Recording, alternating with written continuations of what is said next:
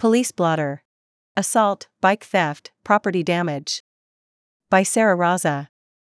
This report covers a selection of incidents from March 28 to April 4 as recorded in the Stanford University Department of Public Safety, SUDPS, Bulletin.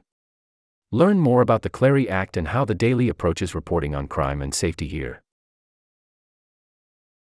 Tuesday, March 28. Between 8 p.m. on March 27 and 7th, 30 a.m. March 28, a bike was stolen from Escondido Village Building 85. Thursday, March 30th. Between 12. 36 a.m. and 11. 28 p.m., a crime was threatened with the intent to terrorize at Main Quad. Friday, March 31st.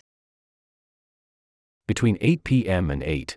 15 p.m., assault to commit mayhem was reported at Munger Graduate Residences Building 1. Saturday, April 1st. Between 5 p.m. on March 24 and April 1st, a bike was stolen from Kappa Alpha Theta. Between 11 a.m. on March 31 and 8 a.m. on April 1st, a bike was stolen from Robert Moore South. Sunday, April 2nd.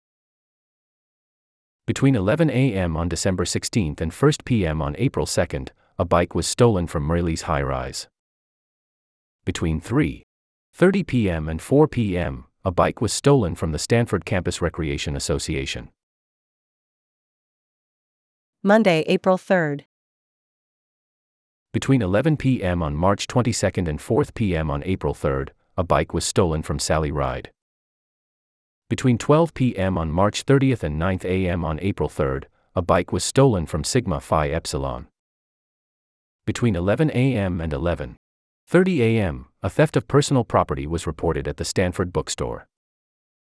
Between 5:30 p.m. and 5:55 p.m., damage to property to violate civil rights was reported at Norcliffe Hall. Tuesday, April 4th. At 4:30 p.m., an attempted petty theft was reported at UJMI. Sarah Raza 23 is a desk editor for the University Desk. During Volume 261, she was the COVID 19 beat reporter. She's from Michigan and studying international relations. Contact Sarah at sraza at stanforddaily.com.